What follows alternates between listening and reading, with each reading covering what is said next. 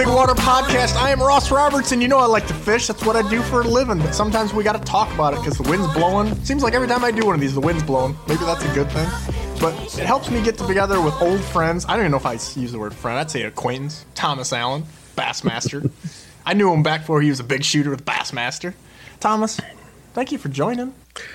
You know, Ross, I'd love to say it's a pleasure, but uh, really the pleasure's all yours. yeah, I knew I knew this was going to go straight down really quickly. Yeah, we're, we're going to have to watch our language here, brother, because typically it goes downhill that road real fast. It does. And, you know, I, I knew that the minute that I met you, uh, you were actually an account manager for a, a, media company. And I had been dealing with another guy. And you know how it is in, in this work. It, there was a few years there where it seemed like there was a new girl every day. You know what I mean? It was just like a different person, a different person. And here I get this right. guy, and now there's another guy that I have to impress or deal with his little idiosyncrasies of how he wants things done. And what works for this guy don't work for this guy. And right out of the gate, I knew we were going to get along because you're like, hey, man, listen, here's the deal. I looked your shit up. You've been doing this, you've been doing that.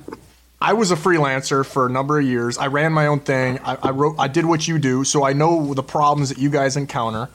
And I'm like, I've never heard that before. Like so and many. you were still a thorn in my side. Right. Well, I mean, I didn't say this was going to be easy. well, I mean, I must not have been too much of a, excuse me, a thorn because I did weekly work for you guys. Literally, I think I did a weekly blog and then some some print stuff through the years. We did a decent amount, but. I mean, you could throw me a compliment if you want. I mean, I was your editor. Uh, I had to do some editing. No, it was good. Look, there, there's a that's a funny time frame, and, and really that's a we'll have to get into that time frame later if you want. But you, are right. You kind of go through a lot of people in this business, uh, and there's a lot of uh, temporary spots. It seems like, but when you get in the right kind of person that understands what you're doing, understands the need. Uh, the needs, no matter what they are, and is able to fulfill them working together with other people, it's kind of a whole new game. And so, uh, I've always look I think what gave me a step up on any of my competition, if you will, if there was any competition, because nobody really wants my job, uh, is the fact that I had lived the life of a freelancer for five years and scraped by. And there was a lot of times I didn't know how I was going to make the minivan payment or didn't know how I was going to, you know, get this or that. But you, because you do that, I think that that changes your outlook going forward. And, you know, if, nobody's writing is perfect. You know, I can edit the heck out of something, but if I send you a piece of mine that needs edited, you're going to find some mistakes that I overlook. So being an editor is different than being a writer. So your stuff, uh, you know, it was okay. It was okay. Wow. wow. I could say the same of yours. I've heard people that edited your things through the years. I mean, I've I've uh, I've had some bad. Uh, I've actually made some mistakes. There was a oh, what was it? It was one of the last issues of North American Fisherman before that thing just went belly up and floated away. I missp- misspelled a word in the beginning of the magazine. We had this two page spread, and it was a big photo. And in Bassmaster, we call it opening shot or opening cast or whatever, first cast, something like that. And North American Fisherman had something like that, and there was just one word across the top to describe the picture, one word, and I spelled it wrong, and it got published. See, but how does that not make it through the other chain, or was that just when that ship was so thin? Then, well, you know, it was me, pretty much me and one other guy doing the editing. When before everything went down, there was a staff of editors that would go through things, and really at Bassmaster, that's what we do. Where there's a group of editors, so three, four, five of us will look at every single piece two to three times, which eliminates a lot of chances of mistakes. But even such, it still happens. Uh, one of my favorite ones, I, I, I wasn't there, but I love this story. But they were talking about public waters, and they forgot the L in the word public, and so it, it appeared in the magazine as pubic waters. my my uh, third grade sense of humor can appreciate that. Yeah, I mean now we can laugh at it. Back then, everybody was in big trouble. Oh yeah, oh yeah. Well, everybody's so serious, and, and you know I think that's the thing. And, and I know you're you half joking when we say these things about my stuff, but you know I've been very fortunate. I've been in the biggest publications that there is since I was in my teens, and I think that yeah, I'm not a technical writer, but I think the thing is, is I won't name names, even though it would be really fun at some point if we could. There's an awful lot of big name writers out there that suck, or they just regurgitate or just flat out lie. And I know you That's know this, right. and you know the same guy. So yeah, I mean, do I have some run-ons and some uh, some fragments and this and that?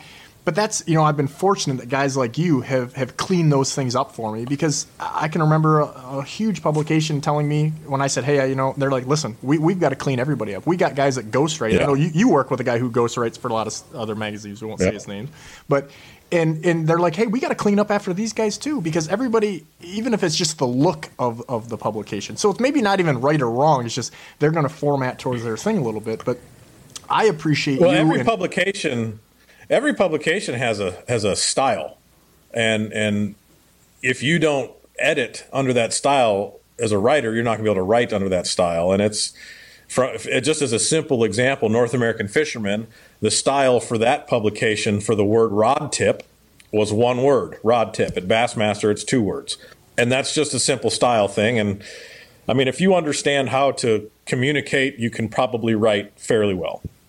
Yeah. And you know that's it. And I think that what you understood, and this probably goes back to your your freelance days, is I'd rather have a guy. This was kind of where you were at. Like I did a lot of DIY, a lot of homemade stuff for things with you back in the early days, where that's information or stuff that really guys weren't doing, or if they did, that was regurgitated and they didn't even know about. it. If you quizzed them on it, like they they didn't mm-hmm. know that, what, huh? Because so many of these guys don't really live it and do it. There's a lot of writers out there, unfortunately, that don't actually hunt or fish. Like, dude, I can't tell you the number of media events I've been on over my career. Countless, countless events, and the writers, uh, and and I think that there's a fine line to be towed here. Like it's it's important as a writer who's been invited to a media event to stand in the back of the boat, ask questions, write notes and produce content at those events videos, stories, photos, I don't care.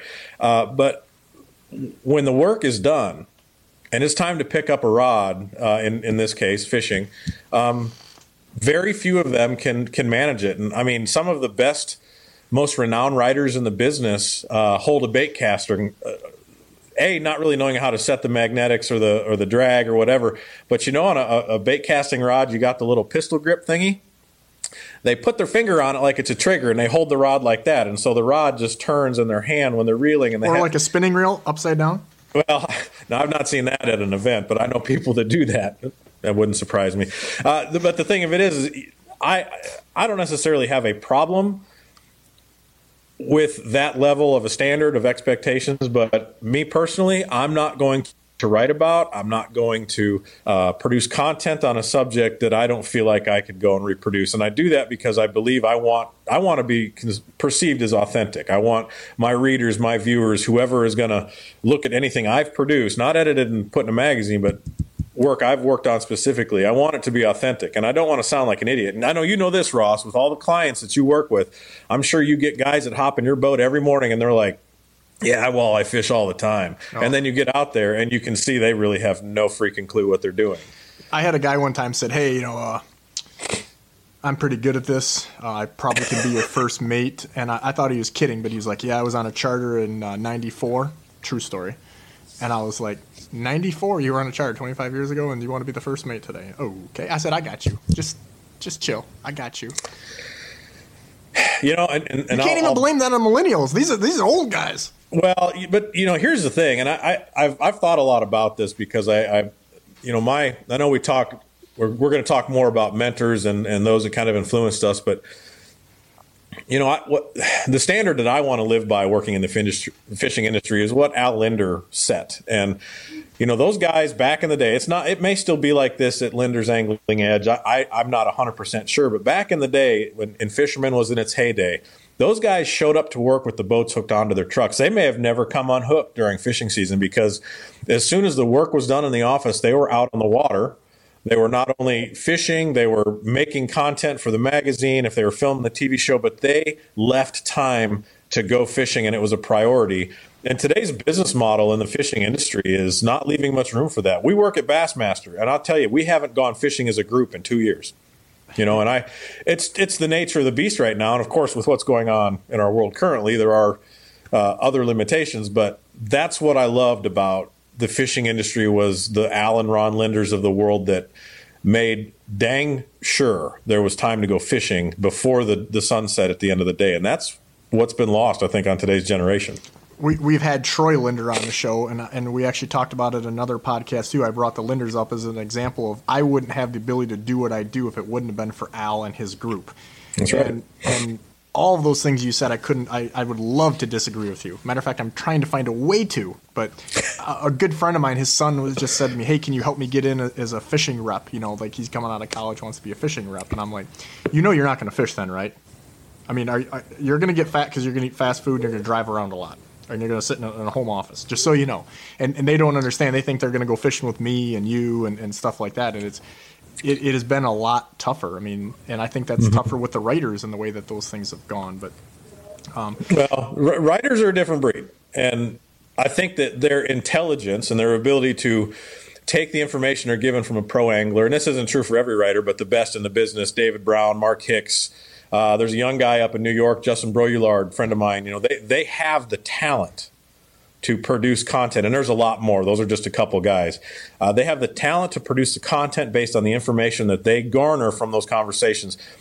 They're humble. They don't need to be in the content. That's a thing that a lot of people forget about, or like the people want to be the center of the attention. And if you're a writer, you got to be not heard and not seen. You need to produce a content from what you learn from that person.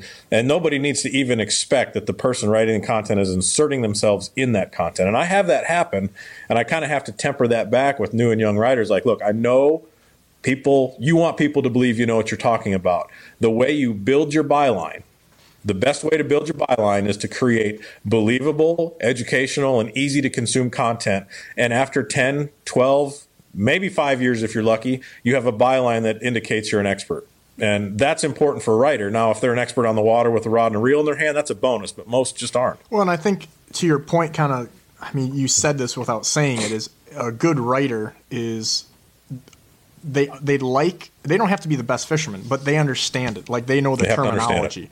When, yeah. when when I've I've dealt, you know, I've been interviewed a lot and continue to be fortunately by guys, and when they don't know the terminology, I don't need you to be a great fisherman, but when you don't even understand the terminology, I mean, what what where would that be acceptable? If we were selling cars and someone was like the transitional thingy, trans transmission, yeah, yeah, yeah, yeah, like, and you're interviewing me like some car guy, you know, where is that acceptable?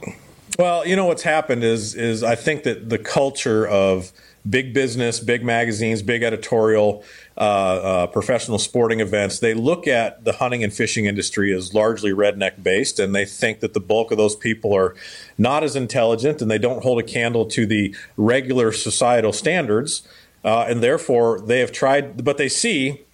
I can't. I'm not going to uh, quote you the exact number, but hunting and fishing, if they were businesses generate somewhere in the neighborhood of 150 billion dollars a year. Okay, that's a lot of money if they were just individual businesses. Now that goes from everything from bait shop clerks to rod and reel manufacturers to whatever. Okay, the point is these people in big business that are not involved in the outdoors, they see that money, that dollar amount, and they want to get in on that. And their way to get in on that is to overtake the rednecks because they're not that smart. They come in, they come in on a corporate level very often, which we saw at North American Fishermen, and I knew it was going to be a dumpster fire from the minute they stepped in the door because they love, didn't have a clue. I love the term fishing. dumpster fire. Whenever I can work that into anything, when people say that in like in in meetings and stuff, I just I just I immediately have affection for it. Well, and and, and again, uh, we could go into a lot of detail. It's a conversation for another day, maybe. But North American Fishermen wasn't in perfect shape when they came in. It needed new leadership. It needed a redirection. It needed help. But it needed that type of, of uh, leadership from somebody that a was invested in, in the sport cared about fishing but also somebody that gave a crap about business. And too seldom you just don't find those two attributes with people. So it's a, it's a weird world. We're still seeing that but i think we're on the edge of a, a paradigm shift where there's going to be more endemic or, or fishing related fishing passionate people taking over these businesses like pure fishing was just acquired by people that care more about fishing than the previous organization. That's another hot mess too. But it's is just it, is it perhaps a dumpster fire? It, yeah, dumpster fire, train wreck.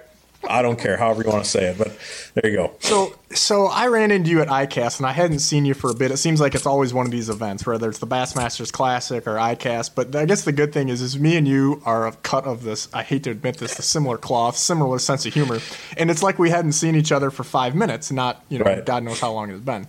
But for other people that don't know your whack sense of humor like me, we're gonna try to get to know you a little bit. I want seven rapid fire questions. I don't want you to think about these; just fire them off so that we can get to know you a little better. I mean, I, it's not really gonna happen or work, but just let's work with me. Favorite vegetable? Um, broccoli. First car. My first car was a 1981 Chevy S10 uh, in a baby blue color, five speed with uh, it had a white grandpa esque topper on the back, and I blew that motor up in about four months. That doesn't surprise me. I've seen you with equipment. Biggest bass? Uh, my biggest bass, surprisingly, is about 712. I've not ever been able to break that eight pound mark. Okay, that's uh, not. And, and honestly, either. my, my Not biggest surprising. smallmouth, my biggest smallmouth was like seven five, and that came out of Beta Knock. I caught an eight four out of a farm pond, and I'm not a walleye guy, but that, that's nor here nor there. This is all about you today. Biggest Whatever, walleye. going. Biggest Hit walleye. Biggest walleye. Uh, I caught a ten pounder out of Sakakawea when we lived in uh, Minot, North Dakota, off the shore. Yeah, I'll tell you, Sakakawea, it's it's it's got a comeback. People don't realize this. It's like you know everyone's Devil's Lake, Devil's Lake, Sakakawea people. If you're listening, you like to walleye fish, it is back, and nobody fishes there because access and everything is brutal. And the northern pike fishing in that lake, and even up Crazy. into, into what, what's the one in Fort Peck in Montana? Some of the best pike fishing in the world. Yep. I, I yeah, I got to fish there about 20 years ago, and, and we were accidentally catching some giants in there. That's that's another one, but it's great because there are like 40 miles between boat launches, and there's nothing there. We stayed in an old on Fort Peck. We stayed in an old uh, where the dam was built. I mean, these places are like 100 years old. And it was the, this, like what was supposed to be temporary lodging like 70 or 80 years ago. So it, Yeah. was, it was pretty nice. Now, those place that place doesn't get the attention it deserves, but it's in the middle of nowhere. I mean, it's like 20 hours from everything. Yeah, it was brutal. Anyhow, back to the rapid fire Yes. questions. Most embarrassing fishing moment because I know you have so many, so I know this is going to be difficult. epic fail might be another one. Um, so we are fishing a uh, I, back in Iowa. Uh, I lived. I don't know where I was. Li- I was living in Guthrie Center at the time, and we had a. We fished every year as uh, my tournament partner. It was a four-man event, so two boats together for a combined ten fish limit, um, and you couldn't communicate with anybody else except the boat you were teams with. So we um, I, we, it was on Brushy Creek Lake, which kind of became our home lake, and we had won some tournaments there and uh, as a team and done well. And then this four man comes around. It was probably the last four man tournament I fished. I think I actually moved. I was living in Minnesota, working at North American Fishermen at the time. So I went back to fish it, took my boat, and uh, we had won it once, got second twice, and the closest second place was by a hundredth of an ounce. Like it was the slime off a fish belly we got second to. It was sketch. Like I think they should have weighed us again. Your partner Anyways, must have been really good. yeah, well, I'm a good net man. Look, team's got to have a net man. I ain't gonna whatever. So, so we're we're in this thing, okay? We I know that our, our other boat had 18 pounds, and we had like oh, we had like 16. We needed a good cull. We had a little uh, 15 incher skinny fish that we needed to cull out, and we're down to I would say a half an hour, and I'm throwing a square bill crankbait up against a big blowdown, and it looks right. Everything's good. Fish eats, and uh, it comes up, and it's like a four plus. It's a big fish. This is going to be a big cull, and uh, I'm just racing like an idiot, and I'm like so excited to be a Bassmaster guy or whatever I was thinking. I went to boat flip that sucker, and it hit the windshield and bounced back in the water and off the hook, gone. Because I was boat flipping when I with a treble, you know, with a crankbait is just not the right thing to do, and so that was That was an Iowa moment, not a. that, well, and I'm, there's plenty of embarrassing moments. Don't get me wrong, but the, the point there is, is we lost by two pounds. We got second place to first place again, uh, but in that fish we would have won it. So I blew that up. That I blew it for the whole team. Well, I could call you the bridesmaid, I guess. But so the thing you hate the most. The thing Top, I hate top the most. three. We're going to skip right over that. Top three places to fish. Well, it depends on your species, right? So if I had one place of all the places I've turkey hunted, deer hunted, uh, my favorite place to visit in the world is Lake of the Woods. We'll put that at number one. I don't care if you're walleye fishing, muskie fishing, pike fishing, perch fishing, bass fishing. Uh, I'm, it's all awesome, and I if I could live there and make money, I would live there. Um, nothing like a good old classic Iowa farm pond. There's one back home that I grew up fishing, and you know, I could send you a pin on Google Maps how to get there right now, and you could probably catch a fish on your first or second cast. I know it's still good because I have a buddy that still goes there. So we'll just call that the unnamed Iowa farm pond. And then something about Mexico. I've had an opportunity to fish both Lake Picachos and El Salto uh, with anglers in, and uh, probably my favorite memory is Picachos. I went with my son uh, a year and a half ago in November, and it was off the hook. We caught over 100 fish in one day on one lure, and by the end of that day, it was a Berkley Choppo. It was broken. Uh, so I would put those three places at the top of my list.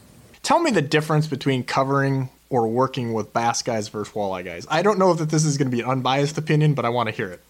Well, I think probably one of the biggest differences is walleye guys haven't had the, what they deserve as the time in the spotlight. So, uh, as a general rule, most of them, most not all, most of them aren't as practiced uh, and polished as a bass angler. Where bass professional bass guys have had cameras in their faces for decades. Like it's been uh, you know, a really big deal for a very long time. And I, I, think that there are some very talented, media savvy walleye guys out there, and I could name a bunch of them, and they're good friends of mine, and you know them too. Um, and they've had that opportunity, and that's largely because they were involved in walleye fishing before. It, I think it's taken a bit of a nosedive in the last eight years, nine years, but um, and I have I have some theories on that, but it's hard it's hard to compare the two because you're you're you're looking at you know, we know that, that spending a lot of time pulling, well, in your case, you know, multiple boards with with baits back there, that it, it can become a giant cluster when a fish gets on, or you can't just stop the boat, reel that fish in because all those lines might come together. Like there's drama to be showed there, but it's never been it's never been conveyed to the public through live coverage. It's never these tournaments haven't been covered on the water in a way that, that Bass has been doing. Um, and I wish I really had an opportunity to do that because the walleye world needs a shot in the arm, and a lot of it is, is the coverage angle. Um, you know, it's one thing to have a camera streaming live.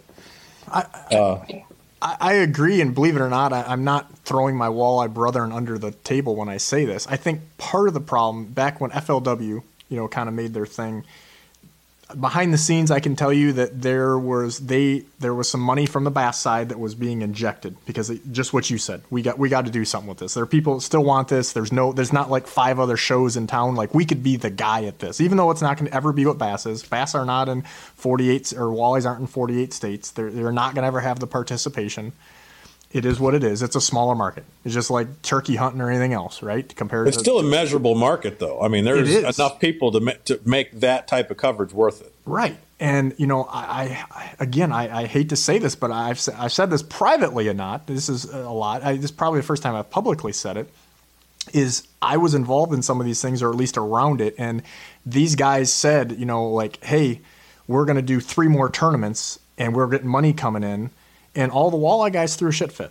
Now, when I say all of them, minus a few, because most of these guys that were pros and they're getting wrapped boats and suburbans and all the uh, you know expenses fees paid like a bass guy which is a big deal 50 60 grand a year you know in savings if not more they're told you're going to fish three more tournaments. A bass guy looked at that as that's another chance three chances to win 100 grand or 125 grand. You know what the walleye guy said hell no, I, I, can't. I don't have any more vacation time. And you know, I know the companies came back again around these these talks, and they said, well. Are you a walleye pro or are you, you know, job A? Because at job, if you're job A, we're not going to give you a suburban and a boat and entry fees. You know what I mean? Like you, you can't take it both ways. You're you're absolutely right, but the problem there is is the sponsorship dollars. There was not enough of it to go around to make these guys uh, uh, leave job A to become a full time touring pro. And, you know, I think that if there was enough money to be made, and that's not, and I don't mean like 50 grand, but yeah. a, a, living that is more comfortable than that, um, that's in, in, in, included tournament earnings as well as uh, you know what, what, kind of salaries they could draw from these these sponsorship companies. But here's the problem, and and I have like you, I've got a lot of very dear friends that fish professionally as walleye pros, and I think that they're some of the the best anglers out there. And I believe there's a handful of them uh, that could make it into the Bassmaster Opens, that would win and make it to the Elite Series. There's not many, but I think there's a few. And so what I say is, out of love to that, the biggest crutch the biggest hurdle the, the professional walleye angling crowd needs to get over is live bait. That is what is keeping them from becoming the next level. Well, that, that's straight out Al Lindner's mouth. You know, that's that's the big Al deal right now. Well, has been. Has been, and, and that's that's a whole nother angle we could talk about. But from a content curator standpoint, you're not invigorating the walleye fans out there by hooking a minnow through the nose and putting it on a, a harness and trolling it behind the boat. That's just not invigorating. You're not developing new techniques that a curator like myself could write about. We could shoot videos about, and by doing that sort of thing, if you take live bait out, you have the Strike Kings, the Berkleys, Zoom, etc. All of those bait companies are going to start building baits to accommodate the new techniques that the pro anglers are developing. And the only way the public is finding out about it is through the content curation, the the coverage on the water, and then the post event like wrap up information where they can send a piece of content out to the masses about how uh, Jason Przekurat won uh, Port Clinton, Ohio, pitching a jig as opposed to trolling. Like there are changes that could be made, and, and the the the old guard of, of walleye fishing would resist that. And I think if you were to start tomorrow for the 2020 season, um, you would have quite a pushback. But after two years of doing it, it become the new norm, and that and it would survive. I, I believe that wholeheartedly. Yeah, I don't want to harp on this too much because I don't know if people care about it as much as we do. But I think that you know the other thing that I saw, and again, you know, me being on both sides of of the you know the the table, if you will you can make a living doing it, but most of these guys don't want to do what you need to do to do it. Like you can't cast a line, even in bass fishing. You know, again, maybe Kevin Van Dam can, maybe Andy Morgan or somebody can, or whatever. But you can't just cast a line and fish. And you know, I, I've written, if not thousands of articles or things, and worked. You know, obviously, what we joke about, but with you for years, you have to do both sides of the deal. And mm-hmm. most of these guys I, I can just tell you. I mean, I wrote a book like seven years ago, best-selling walleye book, and because when when all this stuff started going down, right? Yeah, believe it or not, sentences and everything, pictures too. I, I think I've seen this book. Yeah, it, it did. It was, it was, I've been using it since the toilet paper pandemic came around. I, I feel bad for you because we use some high quality pages, and that wax is not going to help out. That's just going to be like slip and slide. Oh boy! But you know, with that, I mean, some really big name anglers, and none of them, you know, some of these guys didn't have photos. Like, I'm like, just send me a headshot. I mean, just send me, and they're trying to, you know, text pictures or whatever. And I'm like, no, no, no, resolution. You don't have to explain that to top tier bass guys.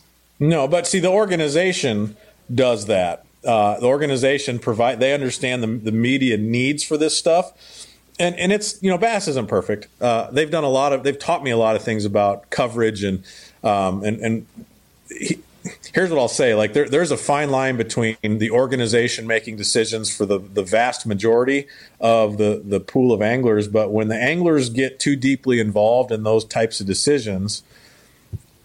There, there's a there's a I different perspective that occurs. I see where you're skirting. I see. I know you can't say anything right now, but I mean, I, well, I don't need to because that's it's it's just reality. But the, here here's the bottom line: is the walleye world needs two things.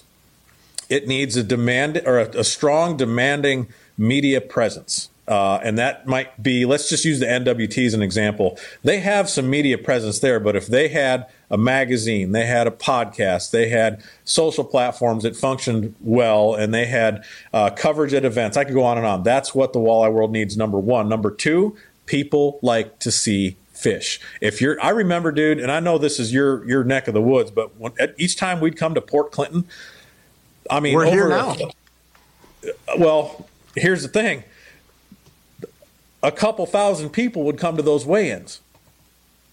We'll use the word thousands, and you know why? Because there was giant numbers of giant fish coming in. People love to see the fish. The anglers are important, absolutely. The Tommy Skarlises of the world, people love to see him. Uh, the, all kinds of, of, of, names of guys that are are famous in the walleye world. Uh, Gary and Keith, uh, Chase. The names go on and on, but that's kind of the second-hand reason they come to see these tournaments. They want to come and see the fish, and I think that that's a mistake that we're getting into. Of course, I can I can quantify that decision to an extent, like in, in some Wisconsin waters, Minnesota waters, where you know they don't allow the carting of fish, or you're, you're you know there's slot limits. I know there's challenges, but there's ways to get around that.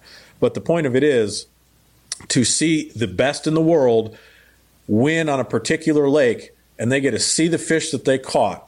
That's the package the fan base comes to see. And that is how you get the sponsor activ- activation from Minn Kota, from Ranger, from et cetera, et cetera, et cetera, is having people come to the weigh-ins, participate in any type of expo. I know it's not perfect; it doesn't all work this way, but that is the basis. It's about the fish, and I think there are organizations out there on both sides, bass and fishing, that have devalued the fish, and uh, that's not going to work long term.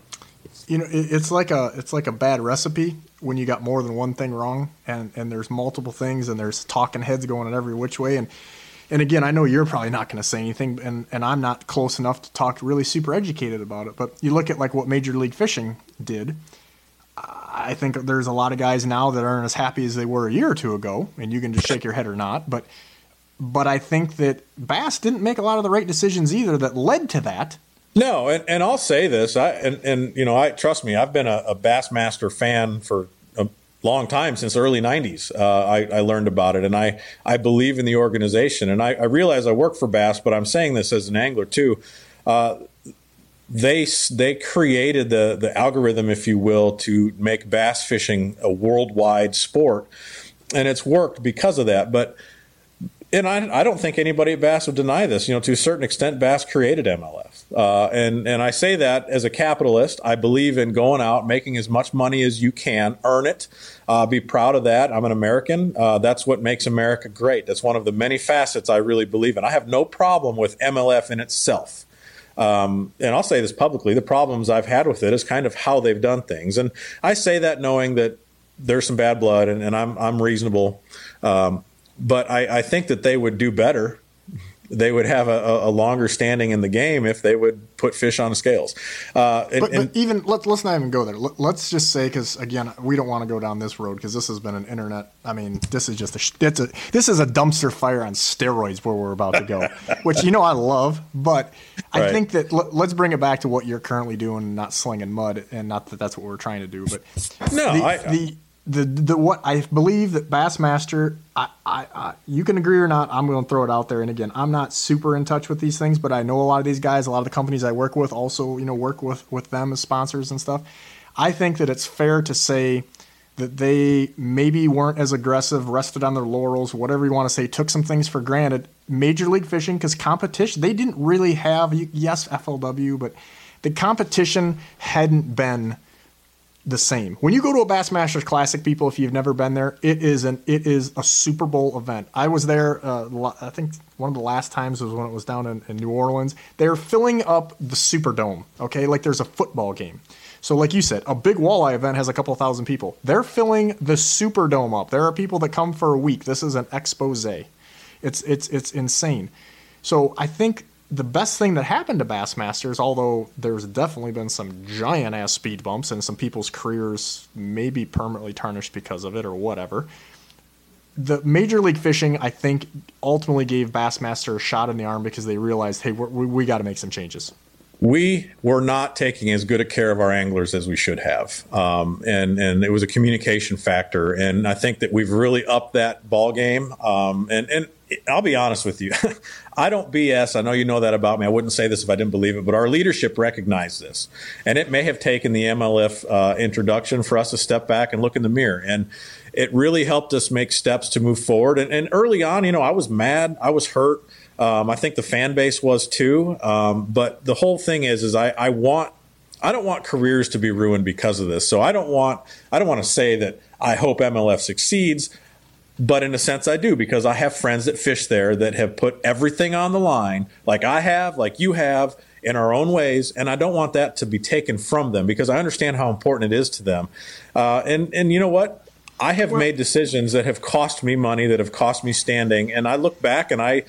I don't necessarily wish I'd have done things different because it educated me. And maybe that's what this is for a lot of those guys, uh, the younger generation especially. They may look back and say, you know, I learned something from that, and I think that's the most important thing. Just like bass, we learn something from that. And if you can look every day you get out on Lake Erie, you might know exactly where the fish are and what they're going to do, but they may throw you a curveball, and if you don't adapt at that time, your clients aren't going to re up with you if you don't go and catch fish. So you have to learn to adapt. The way you learn to adapt is by making those mistakes. I think and, you know. Uh, me and you know more about the politics and the behind the scenes than most people probably listening to this or follow it more. Obviously, it's our job. So for mm-hmm. people at home, I think a good analogy would be I've been with Mercury Outboards for more than 20 years. I'm very happy with my Mercury Outboards. Have I had other opportunities and things? sure, we, I mean, anybody that does well probably gets those here and there, somebody chirping.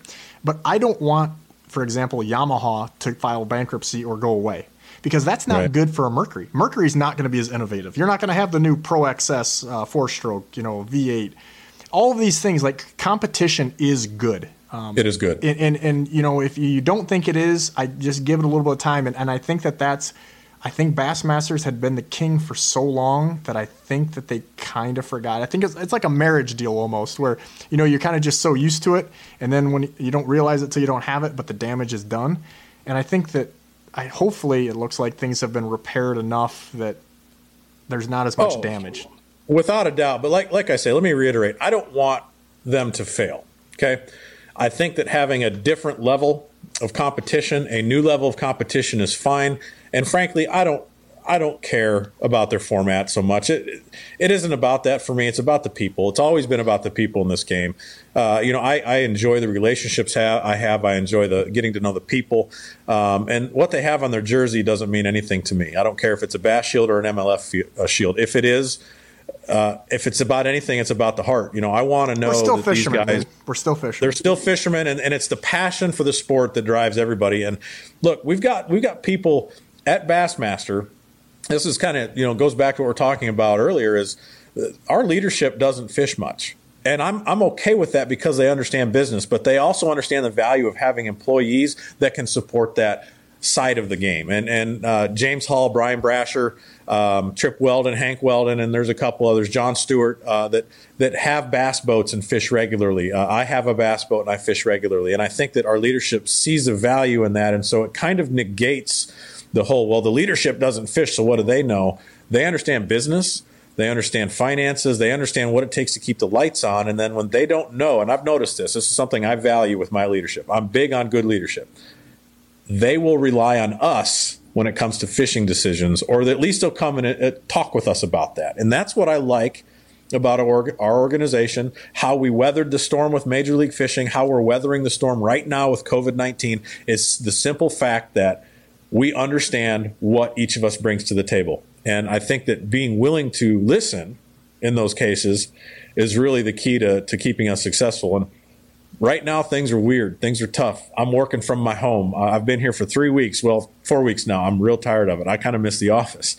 Uh, but we're going to get through this and as soon as we're able to hit the road and get on the tournament trail again as soon as major league fishing is able to get on the road and hit the tournament trail again everybody's going to have a rejuvenated look at things and i bet it softens a lot of the bad feelings that has been there. And right now i'm just looking forward to getting back on the water. So, all right, we're going to switch gears a little bit because I hate talking about bass too much. Like, I feel like I've got my quota of green carp for the day.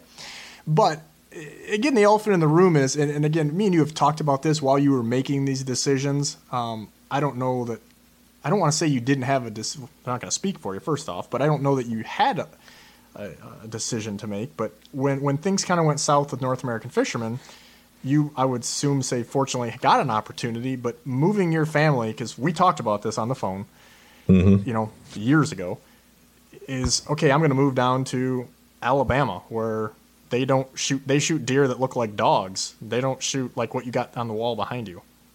that one right there is not a dog is it No. that that's an alabama deer No.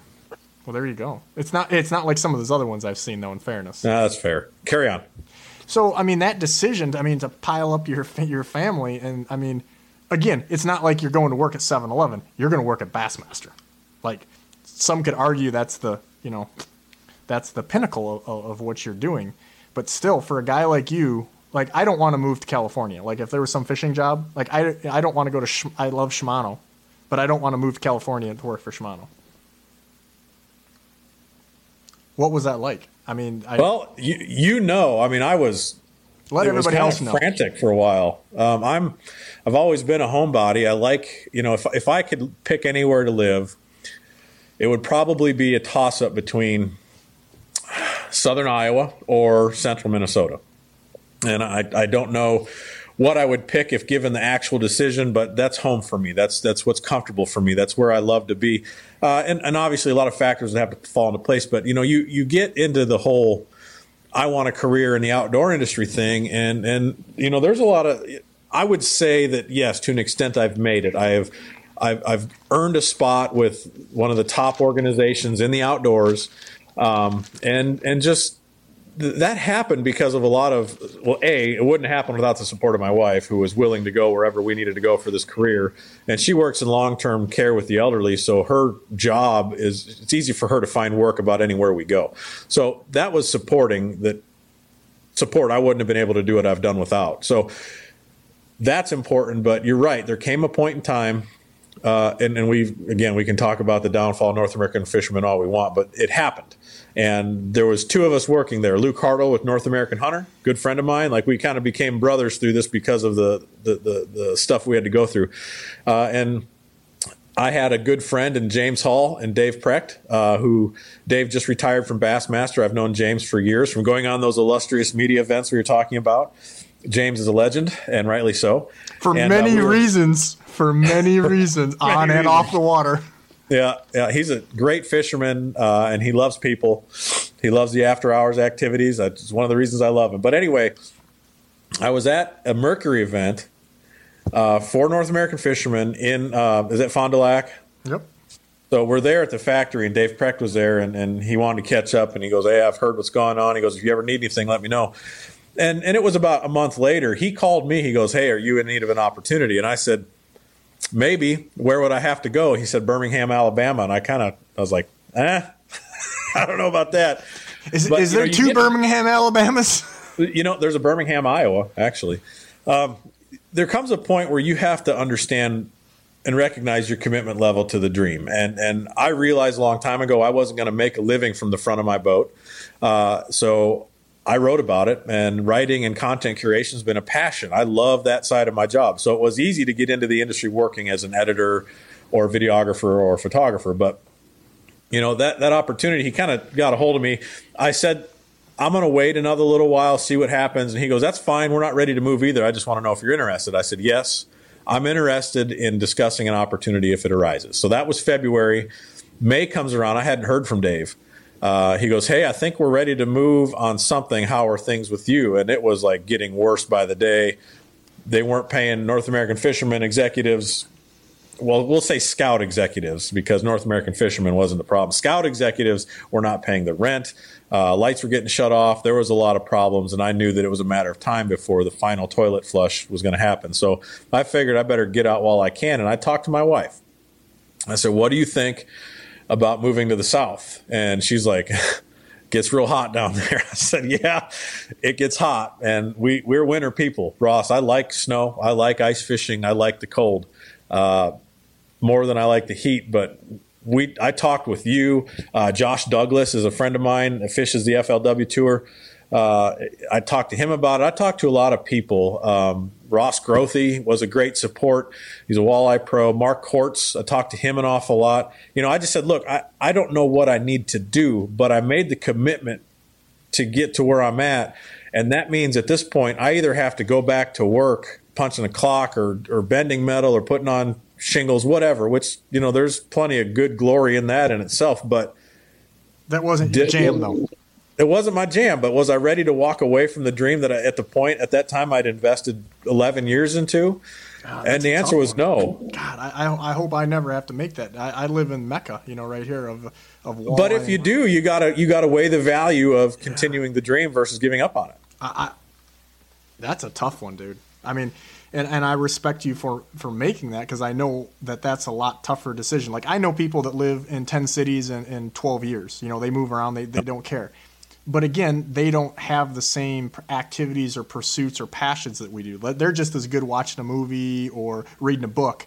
Me and you are like on, you know, five o'clock. We want to go fishing, or Well, and, and you know what I had to look at, Ross, was uh, I looked at the viability of Bassmaster. I, I didn't ask to look at their books, but I kind of had been I've been following it for 15 years at that point. I was very familiar with the organization. I was familiar with how the tournaments were run. I'd fished a couple uh, regional nation events uh, or state events, you know, so I understood how it was going to work. And and you know, when you have a passion for the organization you're working for, and, and that doesn't mean I love everybody I work with, even though I do to an extent, it's the shield, the Bassmaster shield that means something to me. And when like I, literally I their said, logo is a shield.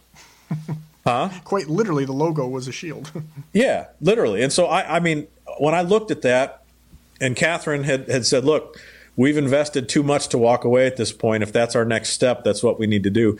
And uh, dude, it's been it's been a blessing beyond measure. I mean, I it took me. So we've been here. We'll we'll be here five years in August.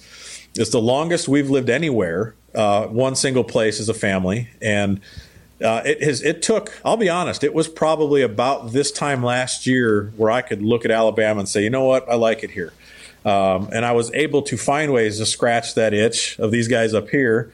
Um, and turkey hunt and do all that stuff. And the fishing is outstanding here. It really is. It takes some work on some of those famous lakes. You know, Guntersville, dude, you got to have a blinker on your boat at Guntersville. There's so many people that fish it. But you got to look at what you got. You got to look at your investment and you have to weigh the value of, of what it means to carry on. I was faced with a decision and I'm glad I did what I did. And um, I wouldn't change a thing. This is a great place. And you know what? I may not like Alabama in July, August, September, and early October, but I understand why people love the South. I do. It's a different world down there. You know, I've, I've done traveling for my fishing stuff and companies I work with that are based down there, and it's a different deal. And it, it, I don't want to live there, but it's a really nice place to visit.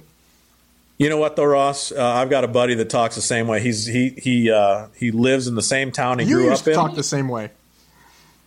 Huh? You used to talk the same way. I did. You're right. I, I said I'd never leave, but uh, here's the thing: it has taught me an awful lot about our society. It's taught me a lot about American culture. It's taught me a lot of about myself, my wife, my kids. You know, right now my kids are Southern kids, and and I think that if we were, if I had to move home, I could see my daughter going to college down here. Like it's it's become we've become a part of it, and it you you would survive if you had to do if you had to move to California, you would find a way to do what you love to do. It might be different. I don't get a musky fish anymore. I hate that. Um, but I make enough money now where I can afford a trip home to musky fish once a year. So you got to find ways to make it work. And, and that's really the baseline of wanting a career, having a dream and be, of being in the outdoors is you've got to, you've got to align yourself with companies if you're going to work with them like Bassmaster, companies you believe in, leadership you believe in. I keep hammering that home because right now we're killing it. Like we're doing a great job in all of this, but I mean that. I believe in my leadership. I believe in the organization. I believe in the anglers that make up the organization. But above all that, I'm one of the people. I'm one of the fans. I am a Bass Nation member. And because of that, it's easy for me to feel honored and, and obligated to do a good job for this company because I live it. I get it, and, And- and I and I know that to be true. You know, one one thing, kind of switching gears a little bit, is when we worked together back in let's say the North American fishing days. You know, that's when we were blogging, and then things are video blogs, and really, if you were in the business for hundred years, it wouldn't have mattered because things had changed so much. The long form, three thousand word, you know, features and stuff had changed in most places. We were doing these short things. We were doing 800 words. Content is king as far as we'd rather have five pretty good things than one really long great one because it's mm-hmm. constant, constant, constant. And so me and you, kind of our styles, we were probably fortunate in that and seeing this this thing switch around. Yeah, I the digital age. But it also has some drawbacks, and I know I, I, I, me and my friends talk about this stuff all the time. But most people don't have enough matzah to come on a podcast and talk a real deal. That's why you're here because I know you wouldn't cut no corners. Yeah. You know that that standpoint. The problem is, is I, I say it with everything, and it doesn't matter. This isn't a fishing. This isn't a fishing attack. This isn't a fishing thing. But I, I don't care if you're a dryer repairman or you're in I don't a newscaster. The internet makes everyone an authority and allows them access, or as, as one of my favorite outdoor writers always says, gives everybody a mean ass bullhorn. So the fake it till you make it, I know that's your exact term thing that, that has gone on with social media. And we're going to talk about fishing because that's what this podcast and what we love. How much of that do you get to see? Because I mean, you're let, explain what is your title exactly at Bassmaster currently? Uh, I'm senior editor there, and I wear a lot of hats. I, I go to the tournaments. I cover them with a camera. I cover them with the laptop here and write stories. Uh, and there are occasions where I do video work, and, and you know I do a lot of video stuff on the side, anyways, with my my hunting with my kids and whatnot. So video is a, a, key factor. But I also produce content for both Bass Times and Bassmaster Magazine. I cover all the gear. So if you open those books up, go to the gear page. Those are my babies. So Now, I realize when we're talking about Bassmaster Elite Series or, or whatever, that this is not the direction we're going. But as far as guys that are just around, or maybe somebody that tries to give you their card, or things that you see because you're on social media, or you know some of these guys that maybe tried fishing some opens or some regionals or whatever, or the farm system, if you will. This whole fake it till you make it, or this Instagram thing. I want to hear what you really have to say because I mean we've had these conversations privately, but I'm telling you, there's more people than you think that want to hear publicly. Well, look, there there are the internet has created a platform for people to appear to be an expert, and and and there that has worked uh, positively in a lot of ways. It gives you access to, uh, I guess, the people you revere the most, respect the most, and you get almost like a one-on-one interaction a lot of times. But the opposite is true. Um, one, one thing that I let's talk about women and, and pro angling. Nothing Oh, would let's do, do it. Nothing would do better than I'm, this is I, I would love, and I don't know anybody at Bass, at MLF, FLW, everybody would welcome a, a female angler that would make it to the ranks of, of the Elite Series, uh, the Bass Pro Tour, the FLW circuit. That would be not only a giant shot in the arm economically for those organizations, it would be a great thing for uh, uh, just the sport in general. We need more of that. I really wish somebody would rise to that. But I, Ross, I don't know why. It's not that Bass MLF or FLW is preventing that from happening. We'd all welcome it, but it's not happening. And in a day and age where I'll go out and say this, where feminism really has become uh, a, a, big deal to a lot of people, and I don't care where you stand on it. And I'm, I'm not here to preach what's right and wrong. Um, and I definitely am not the type that's going to suppress, uh, uh, uh, you know, females in the workplace. I think it's a wonderful thing, and I work with some great ladies. But why haven't they achieved the top level of fishing? Now, If- okay, if- so if- I'm going to interrupt you because again, I'm going to so start a dumpster fire here. I won't. there has been a few in recent times that have tried to come across as they are. Now, have they not been successful? And I know you probably know who I'm even thinking about. Have they not been successful because they haven't been genuine? I don't know if they have or they haven't. Or, in my opinion, they are trying to come across as experts when they're clearly not at that level. Because if it was, it doesn't have anything to do with a woman. If that was a guy that had that same performance level, they they'd be out. So you're at least still in. But does that hold it back because they go, well, see, this is what we're trying to do. We told you it didn't work. Well, I, here's the thing with fishing is is that let, let me draw a parallel for you. If, if you look in, if you if you follow the hunting world and how quickly it's risen uh, on social media and the digital age, um, if if my grandfather dies and I inherit 500 acres in southern Iowa and I know how to put a camera on a tree arm and turn it on, I can probably kill a couple really big deer on film, and suddenly I'm deemed an expert. But- but and if don't I can find a way, But don't you Here's what think I'm saying. though? But don't you think is is the difference though? If you are you trying to come across as you're Drury now, or are you just trying to let it happen? I'm going to draw that parallel for you. So take a drink of your water and shut your mouth for a minute. I almost, if you'd have been closer, I'd have done a waterfall for you. But go ahead. That, you're right. That's absolutely right. There, you can you can fake it easier in the hunting world because you can buy a hunt and you can hire a cameraman. You cannot fake it on the tournament scene. You have to catch the fish against many other anglers, male and female. You have to catch them the best to make it to the next step. And and I I, I think that there are probably some women out there right now. I think we're going to see it. This is my whole point. We haven't seen it yet. It's coming. Uh, and and one one lady that comes to mind. I, I don't know if you've heard of her, but Kristine Fischer. Uh, she is the kayak girl. Um, she's very well spoken. She's confident, and she can catch them. Dude, she's beat a lot of kayaking dudes, and that is absolutely not putting down the prowess of the kayak community because they're dang good anglers. But she has beat a lot of dudes, and that's like that's a person I hope makes it. We want to have that that presence But see, because and, I and here's the I think that women don't think they can do it. That's my point. I believe there's been a lot of women in the fishing community that have been shut down and they've been told they can't. And that's just not the case. They can. And they're gonna. And it's gonna happen soon.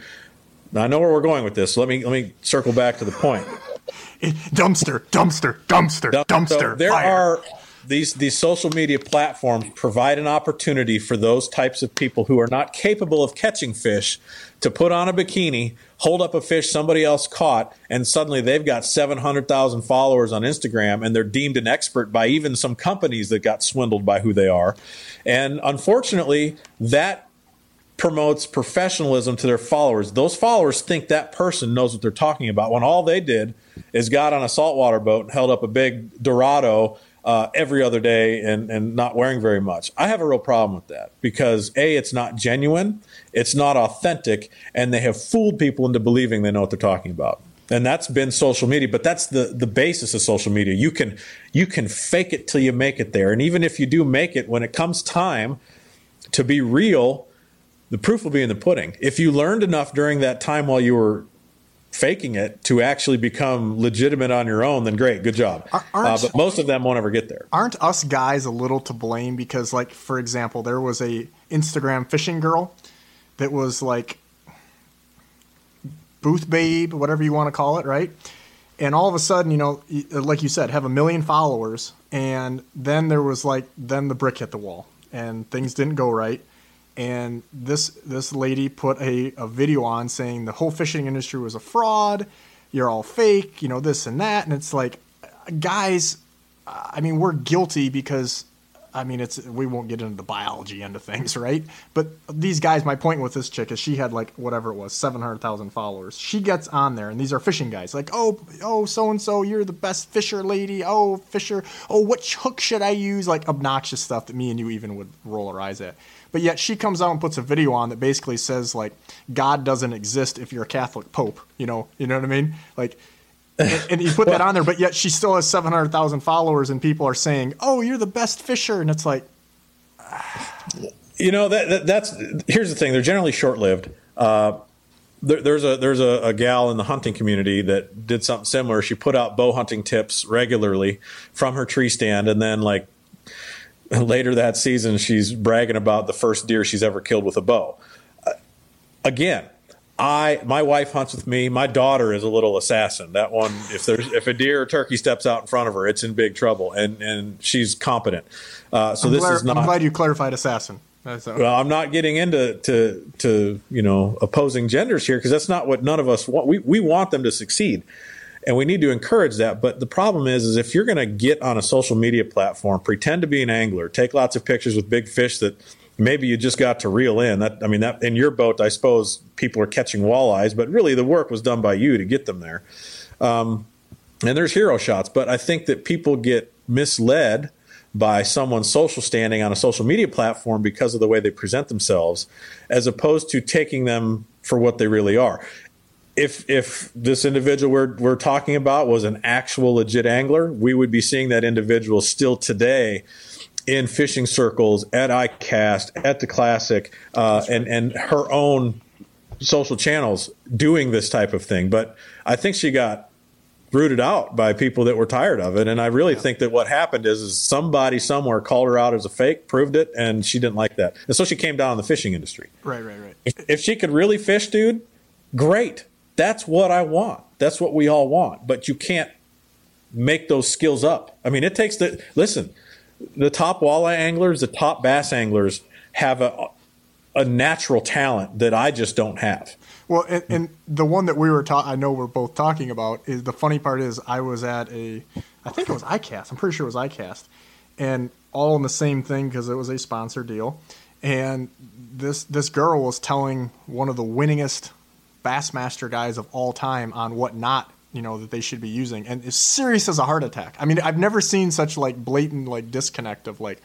Well, it, and, and, I was like, you you really believe you're you're telling like this multi bazillion dollar absolutely angler that people fear, and you're trying to tell him why you know what not he's doing wrong? And I'm like, well, it, it's because she at that point in time wanted to be validated as an angler, and if she's telling so and so how to tie a knot, then she's to feel better about it. It's it's a false sense of reality, and and I, I hate it, but you know we're really not going to get away from it right now.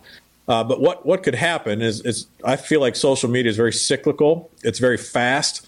Uh, those algorithms on Facebook seem to change every other day, and and I believe that there's going to come a time where, and we might be in a lot of it right now in the midst of this this coronavirus crap. Is people are not paying as much attention to that sort of thing, and I think they're forced to pay attention to what matters.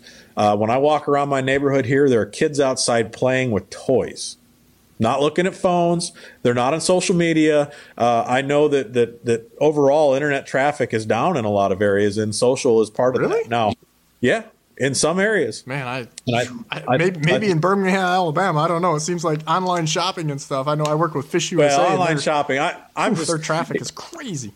Here's the thing: the world needs more Kristine Fischers. The world needs more uh, passionate people and, and, that are building a career on skill and talent so they can become an actual authority and educate the next generation. That's what we need. And I, am not surprised that you brought her up because I don't personally know her, but there's two different PR firms, you know, that I do stuff directly and sure. indirectly with.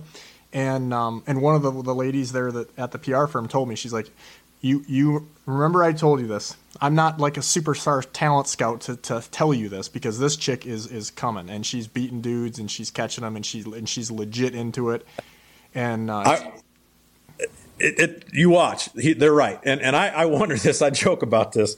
Um, if you were just to sit back and rationally look at a fishing tournament, how ultimately how stupid it is, maybe maybe the reason that that women don't get into that at that level is they're a whole lot smarter than us. They're like, you know, we could use that money for a car payment or we could use that money to put a deck on the house or whatever. So they, they're kind of like, they, they get involved. They're like, oh, there's a lot of risk here. We're going to be smart. And, you know, the old saying, you know, there's a reason why dude or women outlive dudes. And this, I have no reason, reasons. I have no reason to believe that we will not be friends for another 20 years. And I don't know if we could ever get a better soundbite than what we just got. well, Look, and, and I say that as a tournament angler and as somebody who's employed by a tournament angling organization. I'm being very sarcastic and facetious, but the reality is, why, or the question is, why hasn't that happened yet? I, I don't know. I it, I have I have some theories, uh, and and I'll go back and reiterate this because I definitely don't want someone to take out of context what I'm saying. Uh, I think we all we all I think anybody that would is is a ding dong. That's not what you meant. Well, today, especially in social media and digital world, it's easy to take. I mean, it's still the soundbite that I'm going to use to lead in with, but I mean, don't. You can hold that against me down the road. I'm sure you'll find a way to. But the point is, is it's going to We're happen, it. and it, it's going to happen, and, and when it does, it's going to be a, a massive boost uh, to the fishing organization that it, it happens to. And I, am I'm hoping I'm covering it when it does. Here's here's the deal, and, and this is kind of a good way to kind of wrap it up fishing if you would if you would remove even what i do I, have been very fortunate over the last 20 years. I've been very successful at what i do on and off the water. I've been able to make a business at it and a, and a good living.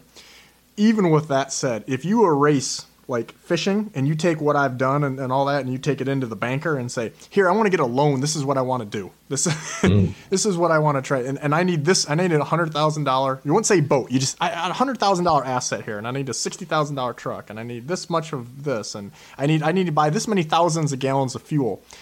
I don't think there's one bank even before the crash that would be like, we're behind you on that business plan. Right. When when you spend fifty grand, you know, to go win twenty five, it's not real. Um, it's not a real good long term deal. But I think that it's no different than why you moved to Alabama. If you have a passion for this, you understand.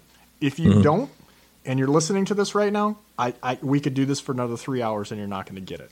But if anything else, if nothing else, this kind of conversation sparks interest, or at least encourages somebody to investigate it, then it's a win. And and we need more people involved. We, you know, really, uh, uh, the female involvement in the outdoor space, hunting and fishing, is one of the fastest growing uh, demographics that there is. It is growing quickly, and that's a good thing. And so we're going to see more of that down the road. And who knows what tomorrow, next year, ten years from now holds. Uh, but we're going to see a paradigm shift, and and it may be a Kristine Fischer working her way up through the ranks. She started in a kayak world, and maybe she gets into a bass boat and fishes a Bassmaster Open. And maybe after four or five years of investment, she has made the cut to fish the Elite Series.